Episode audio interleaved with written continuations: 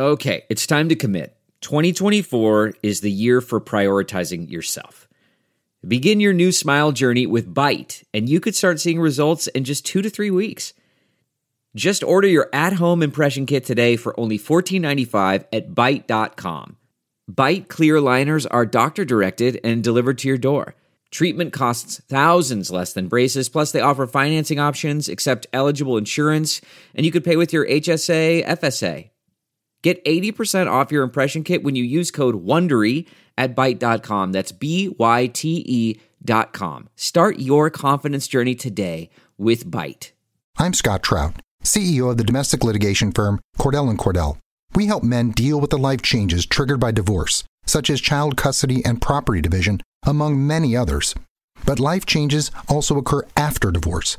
These changes can make parts of your existing court order irrelevant or harder to follow. If you feel a modification to your court orders might be necessary, talk to us at Cordell & Cordell.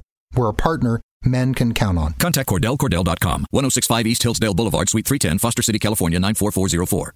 Hey, what's up, Pelicans fans? You are listening to the Bird Writes here on Nothing But Net Network on Dash Radio. For more breakdowns on the Pelicans, including interviews with coaches, journalists, and opposing experts, go to iTunes right now, search the Bird Writes, and subscribe today.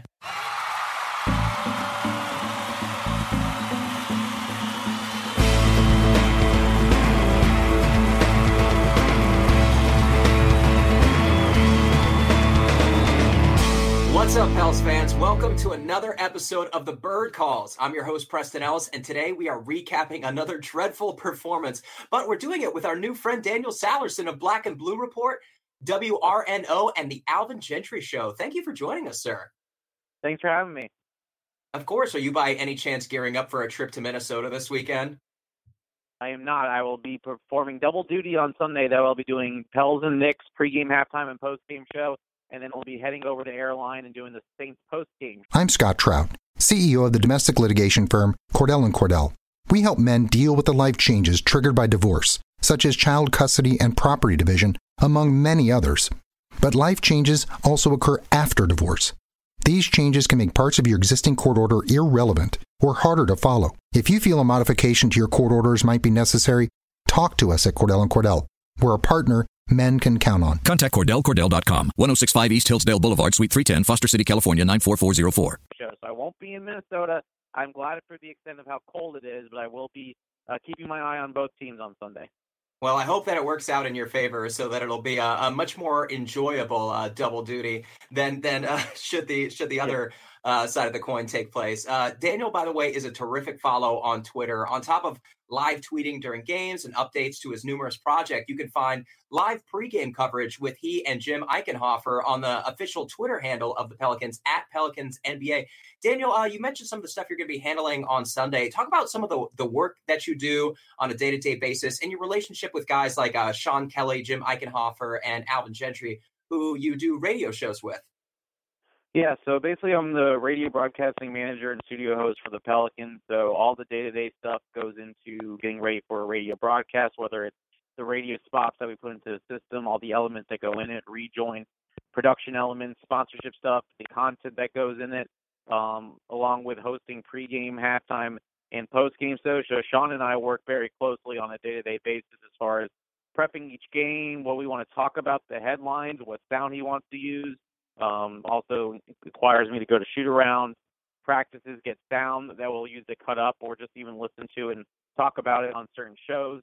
And then we do produce the Alvin Gentry show where Sean meets with Alvin every week, which one will air uh, tonight on 99.5 WRNO. And we put a 30 minute show together that has features and it recaps the week, um, the last week regarding the games from Thursday to Thursday.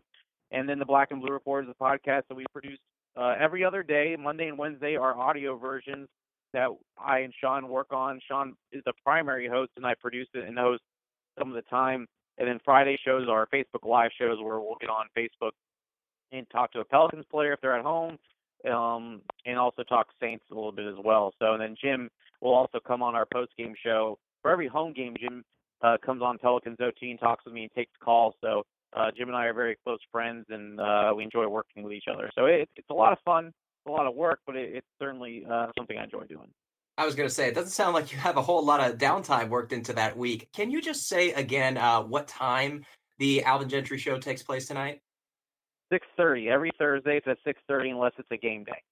Excellent. All right, Daniel, let's dive right on in. Uh, I'm going to try my best not to get too dark here because uh, we all know there's there's enough storm clouds in New Orleans as it is right now. Going into the off season, though, we weren't made aware as to the future of Alvin Gentry and Dell Demps until midway through May in, in comments made by Mickey Loomis. However, optimism, I think, surged with the acquisitions of players like Ian Clark, Rajon Rondo, Tony Allen, and then the signings, uh, or re signing, I should say, of Dante Cunningham, even Jameer Nelson and Darius Miller. And no one could have predicted Darius Miller was going to be a top 10 shooter. But but right. while the team has shown flashes and victories over the Pacers, the Spurs, the Thunder, the Nets last week, they've they've largely disappointed, at least in fans' minds. Where do you have the Pelicans now in terms of where you thought they might be back in September when the Pelicans were looking to start the first six weeks of the season without uh, Rajon Rondo and Solomon Hill for t- potentially the entire season? I thought they'd be a little farther along. I understand that a lot of people thought this is where the team might be just based on national predictions and local predictions and how tough the Western Conference is. But I expected us to be a little farther along because, like you mentioned, we've seen so many spurts of what this team is capable of doing when beating teams like the Thunder, the Spurs, the Cavs, and how the offense has been playing so well. When that was the biggest question mark going into the season, a lot of people talked about the lack of shooting this team had and the concerns. But then you've seen guys like Darius Miller and E'Twaun Moore step up, and now it's the defense that's been primarily the problem. So I, I think we're a little behind from where I would like to be, but a lot of that is based on the consistency of this team and some of the efforts they've been showing lately. There's been games that you have lulls against the Knicks and the Mavericks, and of course we talk about last night's game against the Grizzlies. If you if you take those away, this could be a team sitting at four or five right now, and I don't think anyone would have predicted that. But it's a shame to think that with those bad losses, you could be higher up in the rankings and have a little more cushion between you and say six, seven, eight, and nine. Uh, let's let's get right down to that right now. Uh, in terms of disappointing performances uh, against teams like the Knicks that you just mentioned and the Memphis Grizzlies, uh, everybody's talking about effort right now. Scott Kushner's got some tweets up. Of course, he had that article last week. Fans deserve better. Oleh's got some stuff up, and uh, the, the basically the Pelicans were beaten pretty soundly in the paint last night, as well as on the boards on both sides of the court. It's become a trend recently to see the the Pels pour in 60 points in the paint one night and then follow suit with 30 uh, two nights later. Where, in your estimation, do do the dips of effort come from? It's, it's a good question. I'm not sure where it's coming from, but I think it's it's a problem with everyone. And you, and the bad thing, and the problem is, you saw last night I always kind of in the past few games, or at least in the last week or so, we talk about okay, I want to see how the team starts off the game because we got the idea in that Mavericks game, the Knicks, and especially against the Timberwolves. When the Timberwolves got off to that 11-3 lead, I knew we were in trouble just based on if you're getting off to these bad starts, we haven't been able to recover. The last night you get off to a 38 to 29 start, and you thought, oh, okay, well maybe that was a little bit of a wake up call. This team's going to do all right. But then you saw the performances in the second and third. And some of that was just lack of execution on offense. I thought last night the ball kind of stuck after that first quarter, and team players are just trying to do too much on their own. The ball was not moving. You saw a lack of movement around the perimeter, guys just standing around. And so that's where the offensive production kind of took a turn for the worse as far as last night. But but it's so frustrating, and we talk about the effort too on the post game show, and I'm not sure where it comes. I mean, it's, I think it goes from top to bottom. Look at guys like Anthony Davis and Cousins and Rondo you've seen it from them as well. It, it it's it's frustrating because when you look at those Knicks losses and the Mavericks losses, and you talk about you know the effort. If we're talking about it more than one game, why is it continuing to be an issue? And that's something that you know a lot of people want to place the blame on Alvin, but it shouldn't be on Alvin to motivate these players to go out and do their job. You don't see the Gregg Popoviches and the Steve Kerrs probably doing motivational film sessions and things like that. No rah rah speeches to get them up and going. And Alvin Gentry doesn't need ha- ha- shouldn't have to do that as well. Whether he needs to shake things up for guys that are not putting in the effort, that's another story. Uh, but it, it's so hard to pinpoint why the effort isn't there, and it's, it's only something these players have to answer.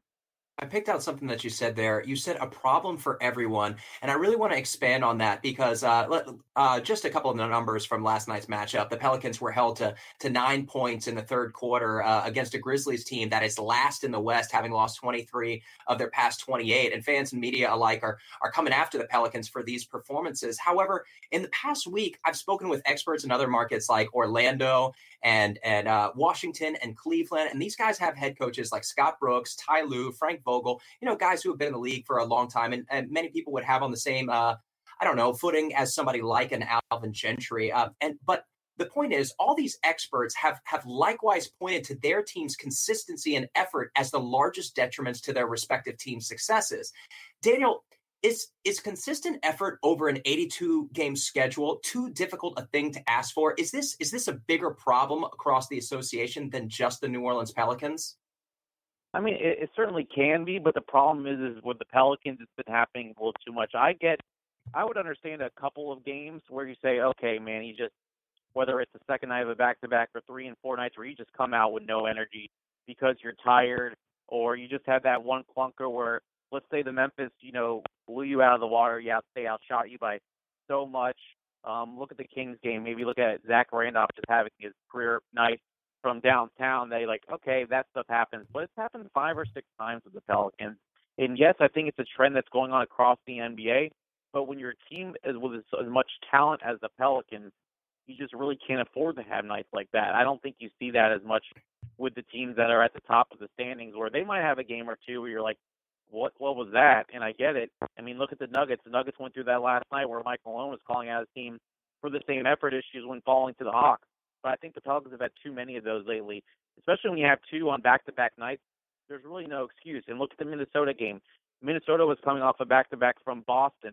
Pelicans were sitting in Minnesota for three days straight. There should be no reason why the Timberwolves come out with more energy. It looked like the Pelicans were the team coming off the back-to-back. So yeah, it might be a problem across the NBA, but talk about consistency, right now, one of the consistent things right now, unfortunately, is the effort with this team. And so I think that needs to turn around, um, not only around the league, but I mean, the Pelicans are, are the biggest culprit of it. Yeah, and the figurehead behind that effort, uh, in most people's minds, probably the most like polarizing topic for New Orleans Pelicans fans is is Demarcus Cousins. Uh, he fills up the box score with the best of them with with 28 and nine last night, but but many will point to the fact that that he took more threes than rebounds collected. He he made a crucial mistake on that second to final possession where he did something we're, we're all too familiar with, where he tried to dribble penetrate into multiple defenders and ended up just losing a handle. He has eight technicals on the year, and he's one of the more divisive and polarizing figures, not just in New Orleans, but overall in the NBA. Some people have him ranked ahead of uh, Anthony Davis in the MVP voting. What what is your overall perspective on Boogie? What's your take on him and his fit here in New Orleans? Well, I think he fits here very well as far as the type of player that he is. I thought when he and Anthony Davis have been on the floor together, they've been fantastic, and you've seen plenty of games where both of them have been scoring 30 points. They score 60 or 70 by themselves and help the Pelicans get some wins. But it, it is the little things that are starting to creep up on not only him but the team that's hurting them. We talk about the transition defense. Well, a lot of that is because unfortunately DeMarcus does not get back on defense, whether he's complaining about a call or just not getting back after missing a shot. And so that causes so much issues on the other end where team's playing a lot of four on five. And then we've had one of the worst transition defenses in the league. And it, it's you just see that. And you talk about the play last night, that second to last play, the, the turnovers. I mean, he leads the league in turnovers. That's been hindering him almost five a game. And the three pointers, I, I don't mind him taking threes. I mean, he was five of eight last night, so it's hard to argue with that.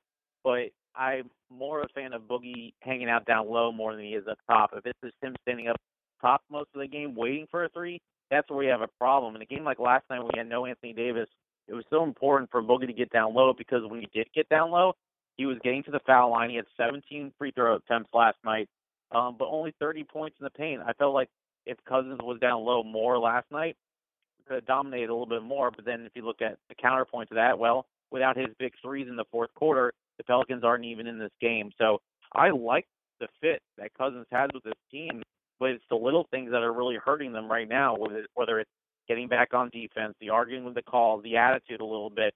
It's tough, but you got to just determine what outweighs what. Does the talent outweigh some of the issues that you're dealing with, or is it something that's going to continue to be a problem if the Pelicans keep being so inconsistent? Yeah, and it was a, a, pretty important possession. The the Pelicans overall have had difficulty executing offensively in the fourth quarters. There's something like 24th in scoring, somewhere uh, near the bottom five in the league in fourth quarter scoring. And part of that is due to this like dribble penetrating ISO ball. And and the question yeah. becomes is is that a play that's drawn up by Alvin Gentry? Is that something where Demarcus Cousins sort of freelances? We've heard Alvin Gentry in the past say that if Rajon Rondo wants to run a play and waves off Alvin Gentry, then he wants the players to have the freedom to you know to see the floor and and take advantage of whatever matchups they see. Do you think that's a scenario where Demarcus Cousins is just freewheeling, or or do you think that could have possibly been drawn up and and it just got thwarted by a good defense? I would say it's more the first than the latter. I think it's more of just the players get away from it. There have been plenty of times where you see after a play was not executed well, whether it's at a timeout or late situations, that Alvin back at the bench yelling at his players just because of the lack of execution. There are certain times that even whether it's Jrue Holiday or DeMarcus, where I don't think last night that play was drawn up for DeMarcus Cousins to dribble penetrate down. I think you saw Darius Miller wide open for a three. But one, I also think that was not the goal to get a three. You're only down by one at that point. I think they wanted to get it to Boogie down low, I think Boogie was at least supposed to pass at that point and then maybe get back to him down in the post. So there are, I think, times where Alvin's drawing up something, the players are not executing it. I think it could be a little bit of Alvin too drawing up some of these. I'm not exactly sure. But yeah, I think it's sometimes where the players are just unable to execute some of these plays that Alvin is drawing up out of the timeout. All right, I'm gonna I'm gonna dive into the depths of darkness one more time, and then I promise oh, we'll get a, a, bit more positive. okay. uh, just just some stuff that's that's been on Twitter today. I just want to make sure the stuff gets heard. Uh, uh, Scott from uh, The Advocate wrote, This is the season of urgency. It looks anything like it, predictably dreadful. Efforts nearly every other night. It's the midpoint of the season. Something needs to be shaken up. The lineup, the roster, the bench, the coach, something. This is Scott Kushner of The Advocate, who had Fans Deserve Better last week. And Oleh Kosel, our editor, uh, had a great article today. He said, one cannot continue to overlook the mounting evidence of disparaging performances, lack of passion, and absence of assertive leadership from on the court to among the highest levels of management and ownership. There's so much riding on the success of this season that maybe it's time to seriously contemplate a shakeup somewhere anywhere within the New Orleans organization. And I could go on and on with stuff. Uh, this was all over Twitter last night. Everybody is obviously and noticeably frustrated with what's been going on this season. What what do you do here, Daniel? Do you do you fire Alvin Gentry and you try putting Darren Erman at the helm, or do you do you try to just let it ride out? There's there's still a soft schedule coming up. It doesn't really heat up until after the All Star break in early March, where the strength of schedule uh, goes way up. Do you, do you let these guys ride it out? Do you give them the opportunity to right the ship? I think you give them the opportunity. I think it's a little too early to start talking about whether a coach gets fired or not, and even if so, uh, I'm not going to be the one that calls out a coach for getting fired just based on my position. Um, but you look at this team; they're 20 and 20 right now. They're one game ahead of ninth. They're also just a game to back, game and a half back of fifth. I'm not opposed to shaking things up, but maybe you do so within the lineup, whether it's a benching of someone, whether it's giving someone a little bit more minutes, or whether it's during the game. If we see another one of these games where the Pelicans come out very flat, then Alvin Gentry doing a hockey shift change and all five of the starters coming out, and some of them and having the bench guys come out and maybe provide a spark. Not sure that's even the best idea with the lack of bench we have with some of the injuries right now. But I think it's okay to say that something needs to be shaken up. There has to be a fire lit under these guys at some point. There has to be that wake up call. And I thought maybe after some of those losses to the Mavericks or the Knicks that you or even the Timberwolves, you think this team I would assume will take that as something that they can use in the future as far as not having those games where they lapse in effort and intensity and all that. So maybe this last night was the chance for them to have that wake up call. And I'm not sure if you, it, I mean, it does, I think it goes from top to bottom as far as the responsibility, but I'm not sure changing your coach right now really solves anything at this point. I think it's on these players. I think a lot of people want to, you know, put the blame on Alvin, and I get some of the blame because it's frustrating for uh, guys like us too that that work for this team and want this team to succeed. But you have to start on the players as well when it comes to effort and it comes to the intensity and it comes to attacking and actually going and using the game plan during the game. I think it's been a problem for these Pelicans players, and it's all on them. This is what they get paid to do. And again, as I mentioned earlier, there's not other coaches giving them rah rah speeches, stuff to motivate them. It starts with them and ends with them. And so I think if there's going to be a shakeup, maybe it's Cousins, maybe it's Davis, maybe it's Rondo, players only meeting, or one of them taking charge, whether it's in a huddle during a timeout or in the locker room at halftime, just raising their voices and using their voices to vent their frustration and say, hey guys, we have a chance to do something special here. We're a game and a half out of fifth. We have a chance to be a good playoff team, but we can't have performances like this. And that could also start with the head coach. It could start with the GM. It has to start somewhere, though. That conversation has to be had. But I don't think changing up the coach right now is the real is the real solution. Let me ask you this. Um, uh, this this is just my own personal perspective. In the 2014-15 season, I thought the Pelicans got such a jolt of of energy and communication from Quincy Pondexter. He just really seemed like like the guys responded well to him. They seem more energized during timeouts, and that just might be my own uh, revisionist history. But but this season they don't really have that guy. Everybody points to you know Jrue Holiday and Anthony Davis and DeMarcus Cousins as the guys that they would like to step forward as the three best players, the three guys that they want to have locked up long term. And then after them, you've got the the floor general, the commander in chief, whatever title you want to give him, and Rajon Rondo, who's been uh, benched for some poor defense, some lapses in judgment on that end of the floor, uh, rightly so, as Oleh Kosel wrote at thebirdwrites.com. And then you've got guys like like Tony Allen, who just uh, had his setback to his broken fibula. Uh, whether or not you think he's diminishing at the age of 35, he always gives energy. He gives that consistent effort. He's not afraid to get into guys' ears. And likewise, you've got Solomon Hill, who's kind of the same guy, a guy who, you know, for all of his uh, deficiencies offensively, he's a he's a try hard type player. Do you think that that these are the kind of guys that the Pelicans need to take the next step forward? And if so, who do you think is the guy who takes up and accepts that role? That's a good question. I, I think there needs to be that guy, and I think honestly, Anthony Davis needs to be that guy. I know he's just 24, but I still think he's learning how to lead. But this would be the perfect time. Look, this is his team. I know he has DeMarcus Cousins next to him, but this is Anthony Davis's team, and there needs to be a maybe that's him that has this conversation with these guys, that lightning bolt that can help guys and motivate guys and get guys on the same page. Because you're right, I don't think this team really has one right now. I was wondering that last night or are we going to see something on the bench where a guy, you know, goes off on his teammates, going, "Look, after that nine-point third quarter, who's who's stepping up in that locker room? Who who's giving that pep talk? Who's motivating these guys?" And I'm not sure if we have anyone that's doing that right now. But I think Anthony Davis is one as the star of this team. Maybe he's the one that needs to step up a little bit. And I get it; he's a young guy, and I don't know if that's in his demeanor to be that guy that leads the team. But at some point, you're the star, and I think it starts with him as far as maybe being that guy, or maybe that's something that one of the aspects of going at the trade deadline for Dell Demps. You know, I don't think he's going to make a huge splash as far as getting a superstar at the deadline, but you could get that guy that could be that spark off the bench or that veteran presence that can maybe help some of these guys that have really not been in this position before. Anthony Davis has only been in the playoffs once since he's been in the league. Not a lot. DeMarcus Cousins has not been in the playoffs at all since he's been. Rondo probably needs to be that guy as well since he's been here for so long and knows what it takes to win a championship. But I think Anthony Davis is the one that maybe could be the guy that he can be the voice of reason in this locker room. Uh, you mentioned Anthony Davis, and and I want to ask you about that Adrian Wojnarowski article that came up a couple of weeks ago. And our first initial reaction to it was that oh my goodness the clock is ticking. He mentioned winning in the article 22 times. He mentioned the culture in places like san antonio. He mentioned the the trade of isaiah thomas and how he went into dell dem's office and asked if he was on his way to boston. Obviously uh, raising a lot of concerns in pelicans fans that maybe anthony davis already has his eye on on greener pastures. One thing that i want to get your take on is how does a report like that, an, a national article with, uh, I don't know, one of the foremost uh, guys in our industry, and Adrian Wojnarowski, how does that affect players in in the Pelicans locker room. Obviously, DeMarcus Cousins has been really candid. He's been like, these guys understand. They, you know, they give me jokes, but they ultimately want me here. Uh, they joked over the offseason that Anthony Davis offered to buy Jrue Holiday a house, and and it all seems good natured, and like it's in in good fun. But when when guys see an article like this, that that somebody is nervous and possibly has like you know one foot out of the pool, how how do you think that affects the other players in the Pelicans locker room? Well, I mean, he, he touches on wanting to win, and I don't think there's anything wrong with that as far as how it affects the locker room. He's basically talking about, yeah, the culture is different in some other places, and he wants to be a part of that, but he wants to do it here.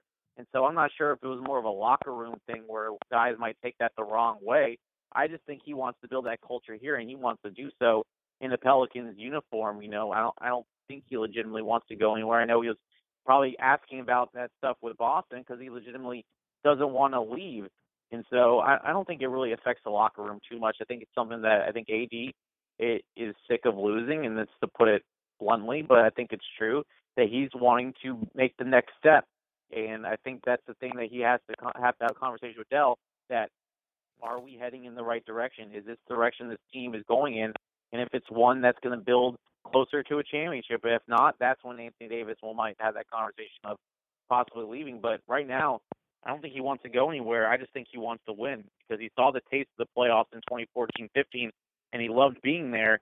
But he got swept in the first round by Golden State, and I would hope that would make maybe be the motivation for them to try to get something other than the eighth seed this year. Well, being only a game and a half back of fifth, that that's why I go back to Anthony Davis as being that leader.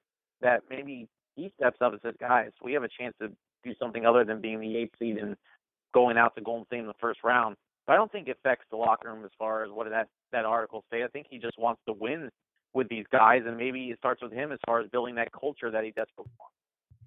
All right, let's let's we've been dark long enough. Let's look at the bright side of things. The Pelicans in the past, I want to say six games after uh, beating the the Brooklyn Nets and achieving the best three point percentage in the NBA, they've they've kind of fallen off a cliff since then, averaging somewhere around twenty nine percent. I don't have the exact numbers in front of me, but uh, inevitably they're gonna bounce back. They've got great shooters in Darius Miller, E'Twaun Moore. These guys have been lights out. Anthony Davis uh, has his uh, career high in three point percentage. He's sitting around 39%. Oh, the, the numbers have to go back up, don't they, Daniel?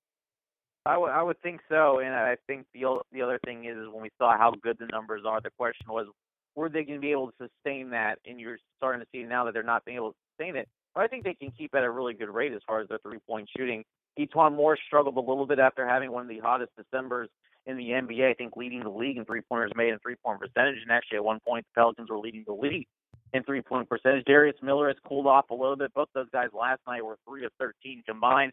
But you saw spurts where Darius was making a three pointer in what 17, 18 consecutive games, and then you talk about Anthony Davis um, having a career high in shooting. I think it it can get back to what it was. I'm not sure if it's going to get back all the way to being number one, but especially for what the Pelicans or what we thought uh, was going to be maybe a poor shooting team, where the shooting was going to be one of the question marks heading into the season. The fact that it is gone well despite the lull in the last six games, I think is really encouraging. I think it can get back to there.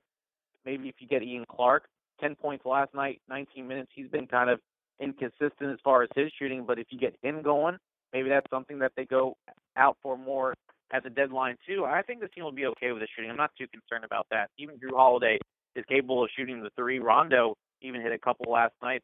I'm not too worried about the three point shooting. I think they'll be okay.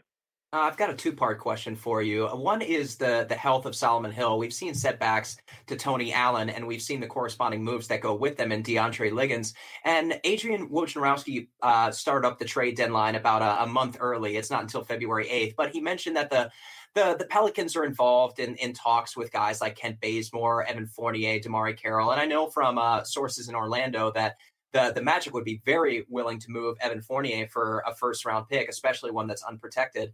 And I, I just have to ask first, what's what's the health of Solomon Hill? Do you think he's on track to be back at some point in mid-February? And secondly, how likely do you think it is, whether or not he comes back, that the Pelicans make a move for one of these guys?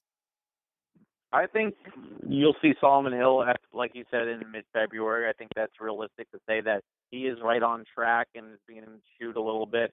Um, so I think after the All Star break, you'll start to see the wheels get in motion as far as maybe him being limited minutes and things like that. As far as making a move, it could possibly be like that. I don't know if they're going to make a splash like an Evan Fournier. And then you go back to the question of, you know, your worth as your your first round picks. I mean, Dell's been a guy that has used his first round pick to acquire talent. You look at it with Jrue Holiday, look at it with Omer Asik, and look at it with DeMarcus Cousins. At what point do you want to try to save some of your draft picks for your future, um, for your future team? Because this is a team that really hasn't had a first round pick in a long time. Um, I'm not sure it also depends on where you are in the standings. If you're hovering around six, seven, eight, I mean, do you make that big splash? But then what are realistic expectations? Are you going to try to make that move to four or five? And looking how deep the West is as far as top heavy, the Warriors, the Rockets, the Spurs, is jeopardizing a first round pick worth it um, as far as moving it up maybe one spot in the standing? So I think a move is definitely something that could happen, and they could be buyers at the deadline, but to what extent is a big question mark. I'm not sure if it is getting a guy like DeMarre Carroll or Evan Fournier and you coughing up your first round pick again. Maybe it's something a little smaller where you're giving a younger guy like a Cheick Diallo out for someone with more veteran presence and another wing just to solidify when Solomon Hill gets back. But it, it's too early to tell. I, I, I think it's going to depend on how these these few weeks go. And like you said, it's a very winnable month for New Orleans after tomorrow. A big game against Portland. You're on the road for three, but New York is a team you owe one to. You have Boston, which will be tough, and then you're at Atlanta. But then Memphis, Chicago at home, Charlotte struggle. You're on the road there, and then you finish off the month with three at home: Houston, LA, and Sacramento. But unfortunately, the Pelicans haven't really done a good job of taking care of home court advantage. So until they prove otherwise, it's not a guarantee that they're going to have that success at home. But the, I guess the bright spot has been they've played pretty decent on the road. Now they got to step up uh, in front of the home fans at Smoothie King Center. I know you don't like to make predictions, Daniel, and I'm sorry if I'm putting you on the spot here. Uh, do you how how confident are you that the Pelicans bounce back and and I don't know have like a, a seventy point seventy uh, percent win percentage in the month of February and, and kind of just bounce back, right the ship, and, and prepare for that that really tough test that's going to be the final five weeks of the season? I mean, they're going to have to prove to me before I can predict how well they're going to do in the month of January as far as a 70% winning percentage. I will say they are capable of doing that, but I'm not going to sit here and say I feel confident that they will just based on what we've seen in the past couple of weeks. If you see how they play against Orlando, Miami, Brooklyn in those three wins in a row, then yeah, I think you have a good shot. But they've been so inconsistent lately, winning, alternating wins and losses. So if they keep at that pace, no, I'm not really that confident that they can. Um, I need them to prove to me this week that this is just more than a one game thing. Like if let's say they beat Portland tomorrow night and beat them pretty well, then okay, let's see if they can take it on the road and win a couple games in a row. That's what I want to see out of this team. I'm not so concerned about finishing 70% or 700 percentage in in January or winning 70% of the games, whatever. I'm more concerned about can they string two or three or four wins together in a row and get a little bit of consistency and get a little bit of that cushion. So that's what I want to see right now if if you ask me that what you did, I would say no, I'm not confident right now, but they need to prove to me that they are capable of doing so, which they are. One team who has proven that they are capable of doing that is the New Orleans Saints. Although we saw published today that they have uh, 20 or 21 players on injured reserve, including 10 uh, potential starters. Daniel, do you, do you feel confident with the New Orleans Saints going up to Minnesota on Sunday? I mean, it's gonna be a good it's gonna be a good matchup. You have one of the best offenses in the league against one of the top defenses in the league. And I think what gives you confidence is having number nine under center. You're facing a guy like Case Keenum who's had a, a hell of a season, putting up better numbers in one season than he did with uh, the Rams um, last couple of years, and uh, in the Texans, excuse me, those two teams. So, but Case Keenum doesn't have a lot of playoff experience, if any. I don't know how many games he started. I think maybe one in the playoffs last year, um, but he doesn't have a lot of playoff experience. And you have number nine there for the Saints. I think if the Saints can get that running game going, which struggled a little bit last week, but the Panthers also did a good job and they have a good run defense. But when you, whenever you're trying to make number nine pay, it, it's it's risky because you know what Drew Brees can do. Um, I, I do think they can go in there and, and beat him. There's no reason why they can't. Um, it's just going to be a tougher opponent. You have the Vikings who are averaging just 12 points per game, so that defensive line is really stout. And then you have Xavier Rhodes who's going to match up against Michael Thomas. So if you can make other guys step up like Ted Ginn or Brandon Coleman, then yeah, I can see the Saints going past Minnesota and advancing the NFC Championship. But I think it's going to be a really good matchup on Sunday. Daniel, thank you so much for your time. Wonderful job. Of course, you guys can find him on the Black and Blue Report, the Alvin Gentry Show, 6:30 every Thursday on WRNO, and uh, also uh, check on Twitter, Pelicans NBA at Pelicans NBA. You can see some stuff with him and Jim Eichenhofer pregame and stuff. And of course, he mentioned on Sunday he's also going to be doing stuff for the Saints. Uh, Daniel, did I miss anything? Anything else you want to tell our listeners? Nope. I appreciate everyone that does listen to the post game show and calls in. I encourage more of you to call in. We can have the conversations, good or bad. I like having the dialogue, um, and I appreciate you having me on. Of course, man. We'd love to do it again. Awesome stuff. No matter what I threw at you, you had wonderful responses. To, I tried to throw you under the bus a couple of times, but you wouldn't let me, and I appreciate it. I appreciate your time, sir. I appreciate it. Thanks, man. No problem. Now it's time to preview tonight's matchup with the Blazers with David Mackay, award winning journalist and news editor to Blazers Edge. This is his second time on our show. Thank you for taking the time, sir. Hey, thanks for having me. I'm glad to be here. Of course, man. Excited to talk some Blazers with you, not talk about the Pelicans for a change. uh, you guys make sure to follow him at David Mac K. That's M A C K A Y N B A. Are you going to be live tweeting during the game, by the way, David? Uh, we'll see. I'm typically around. All right. In case he's not, follow at Blazers Edge tomorrow night, or I should say tonight, because that's when the pod's going up. Uh, David, the Blazers have won three of four with two wins coming against the Spurs and the Thunder before losing to Chris Paul and the Rockets last night. Uh, they currently sit at the fifth seed with the Thunder, the Nuggets, and the Pelicans, all within a game and a half uh, or less. What's what's working right now for these guys? Well, right now they're kind of rediscovering the offense with uh, Damian Lillard missing several of those games, and it's interesting because uh, it's mostly guys who are stepping up and being more aggressive, and there's more focus on movement. I like to use the analogy that uh, a while back I broke my right hand and I learned to shoot left-handed, and some of my friends said that you know my form was better. Obviously, I wasn't a better player, but I was thinking a lot harder about being more precise and doing what I was supposed to do. And that's exactly what's happening with the Blazers. You know, they lost their dominant player and they're having to really think about how they function and it's worked really well for them, especially with guys like Baz stepping up and providing extra scoring. Came in, helped oh, scoring. so, so what you're saying? Uh, I read a statistic on uh, one of these sites. It was either Rip City or Blazers Edge that you guys are 30th in the NBA in assists right now, but with Shabazz Napier and CJ McCollum uh, taking more duties with Damian Lillard out with his calf strain, uh, they went up in assists. Uh, Napier was averaging somewhere over four and a half, and McCollum was somewhere around six in Dame's absence. Are you trying to tell me that the Blazers are better without Damian Lillard? no, no, they they play a better team basketball though. They're certainly moving it around and uh, scoring is coming from places you wouldn't expect. And you've got guys like I say, like Baz has been huge, CJ's been huge, Connaughton's doing his part, and really we're just seeing them rely more on uh, finding the open man and just everyone being locked in because when Damian's out there, you can end up with people floating occasionally and not really focused on. Well, I mean, it's an NBA game; they're out there focused, but you know they know that they're not a part of that possession. And in this time, you know, the ball's going here, here, here, and uh, they're definitely um, more deliberate with how they play. I'd say. Yeah, you make it seem like it's it's uh it's so nonchalantly you said they're NBA players. Of course they're focused, but uh, you you wouldn't believe it. There there's a couple of NBA teams that aren't always focused for 48 minutes on a nightly basis, but we won't talk about that tonight. Uh, I've seen a couple Pelicans games.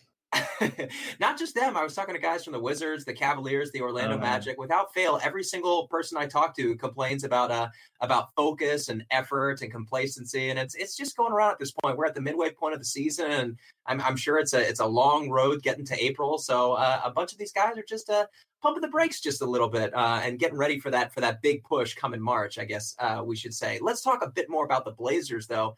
22 and 19, as we said, fifth seed. They're 12 and 9 on the road, 10 and 10 at home. Before I ask about the season as a whole, would you say that you guys are are playing better on the road this season, or is this just a small sample size?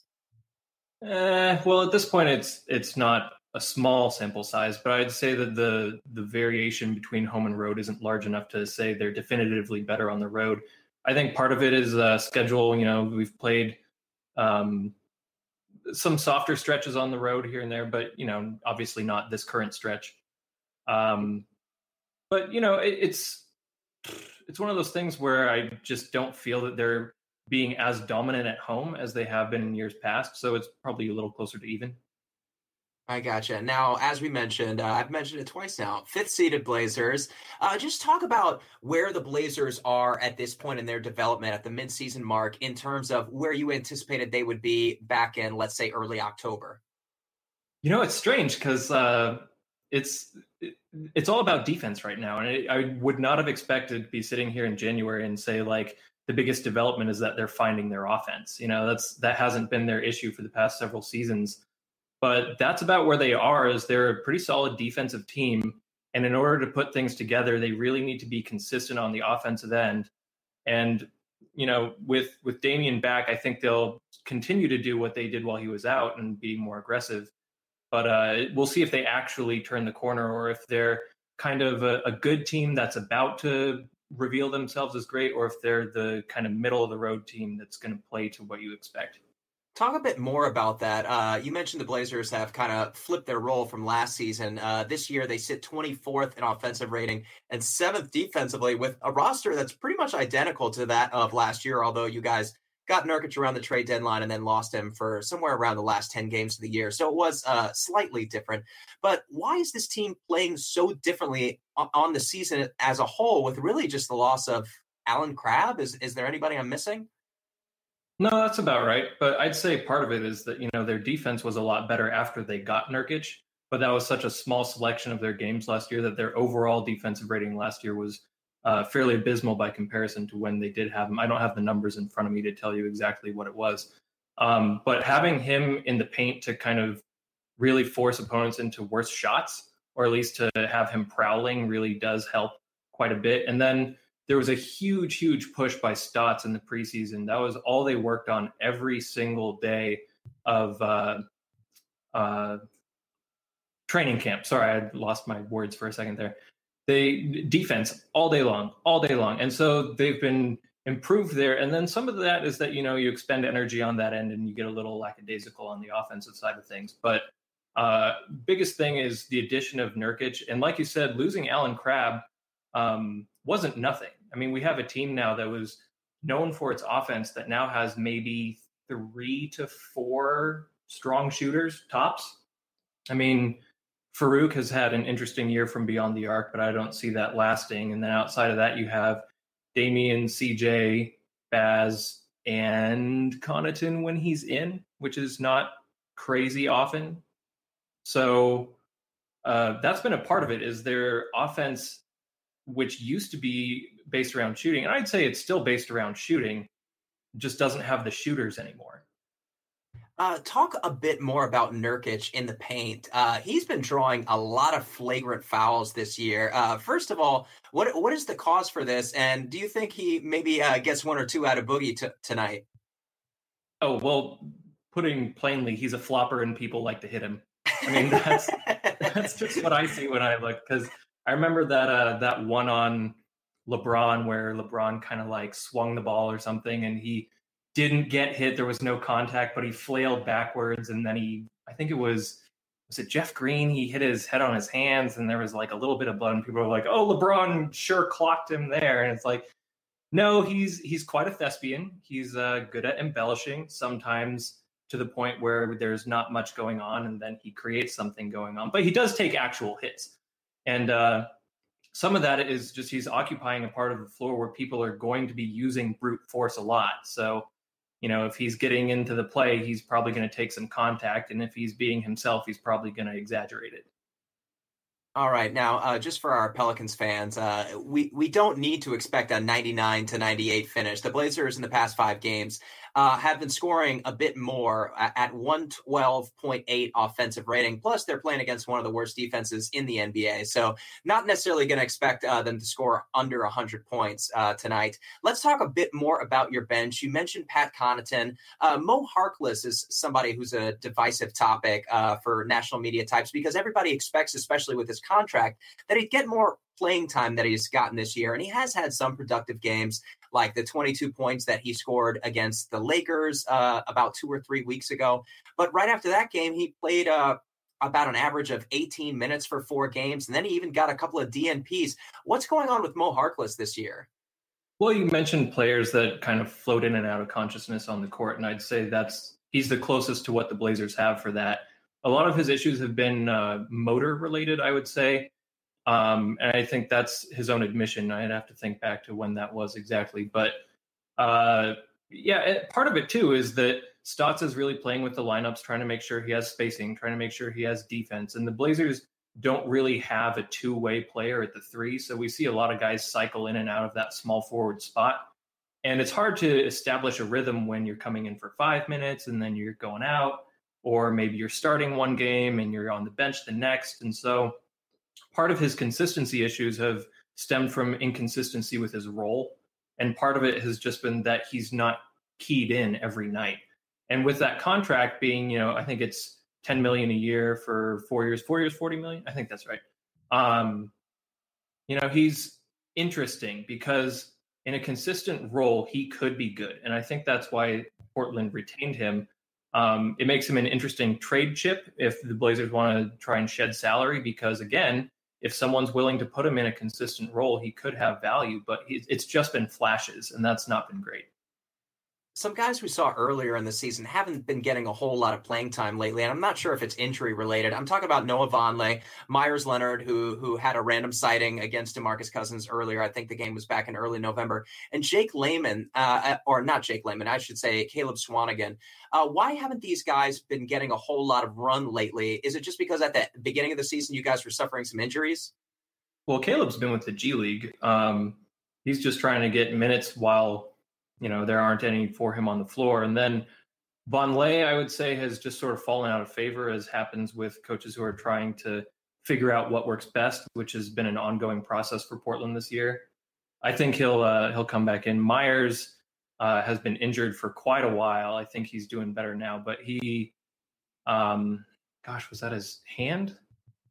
Might have been his hand. He, he's had so many injuries, especially in the last like two or three seasons. I know his shoulder was a huge issue, his back was a huge issue.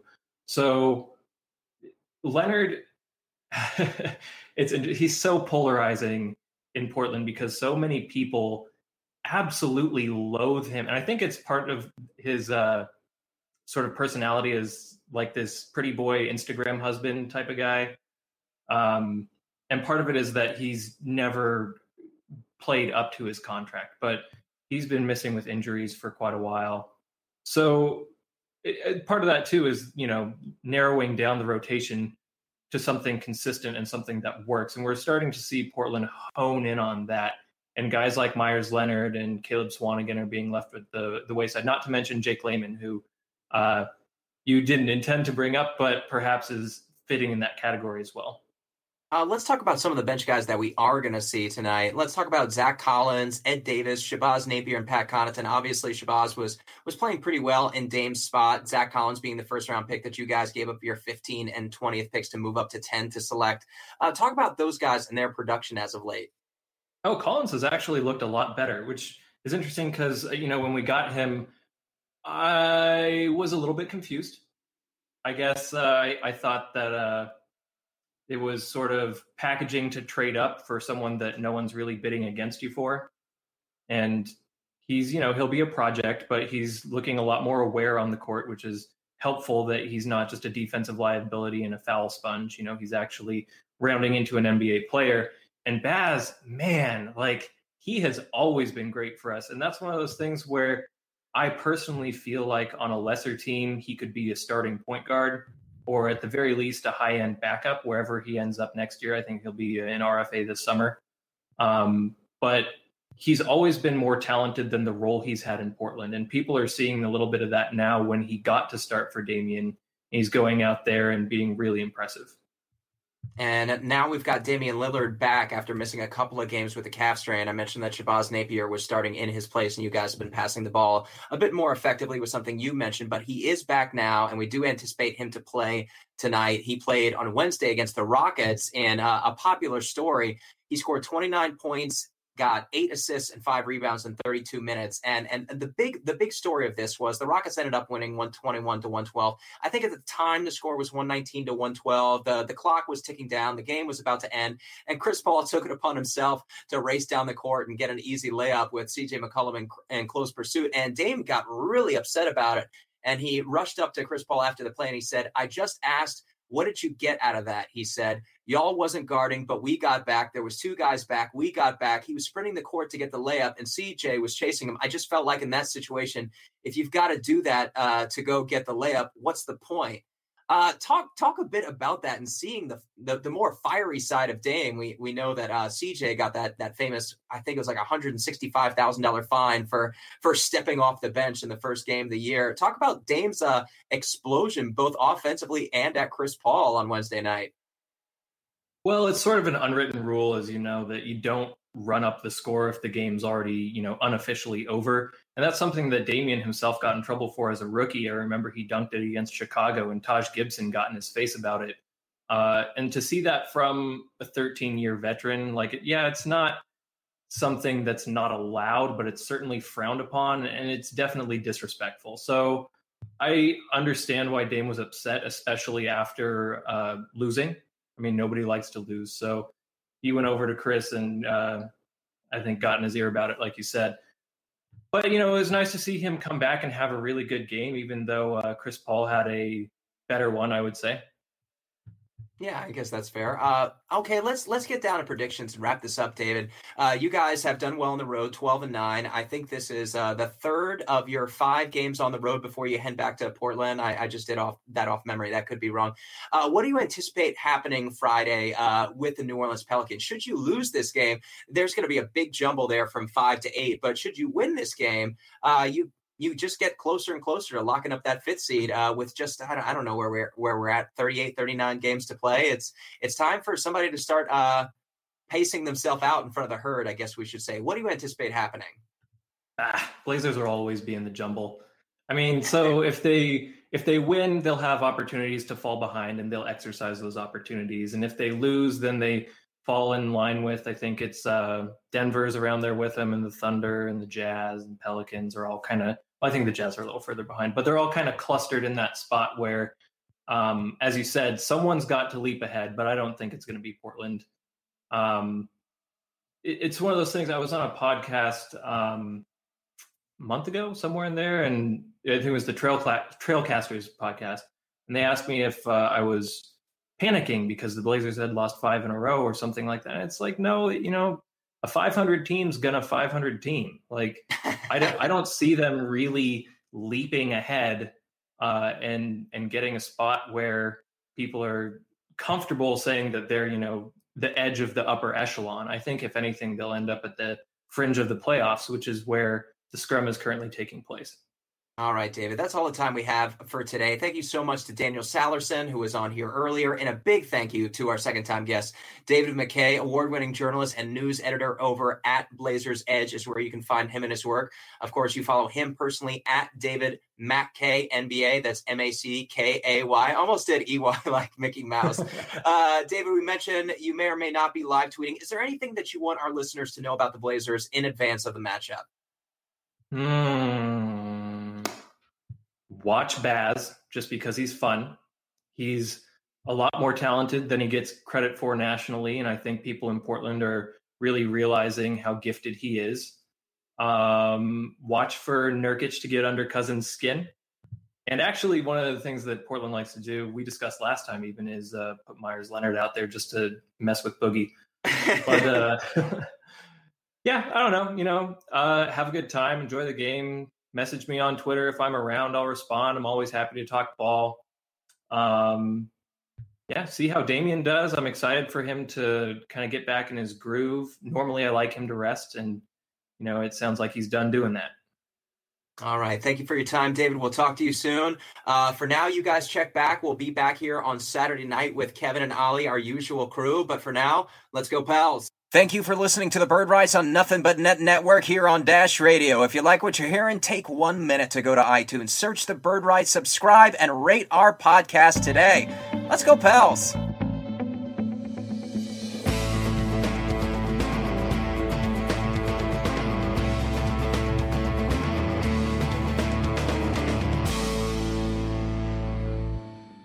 Hi, it's Jamie, Progressive's Employee of the Month, two months in a row. Leave a message at the.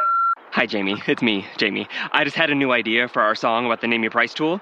So when it's like, tell us what you want to pay, hey, hey, hey, and the trombone goes, blah, blah, blah, and you say, we'll help you find coverage options to fit your budget. Then we just all do finger snaps while a choir goes, statements coming at ya, statements coming at ya. Yes? No? Maybe? Anyway, see your practice tonight. I got new lyrics for the rap break. Progressive Casualty Insurance Company and affiliates. Price and coverage match limited by state law. Hi, it's Jamie, Progressive's Employee of the Month, two months in a row. Leave a message at the. Hi, Jamie. It's me, Jamie. I just had a new idea for our song about the Name Your Price tool. So when it's like, tell us what you want to pay, hey, hey, hey, and the trombone goes, blah, blah, blah, and you say, we'll help you find coverage options to fit your budget. Then we just all do finger snaps while a choir goes, statements coming at ya, statements coming at ya. Yes? No? Maybe? Anyway, see your practice tonight. I got new lyrics for the rap break. Progressive Casualty Insurance Company and affiliates. Price and coverage match limited by state law.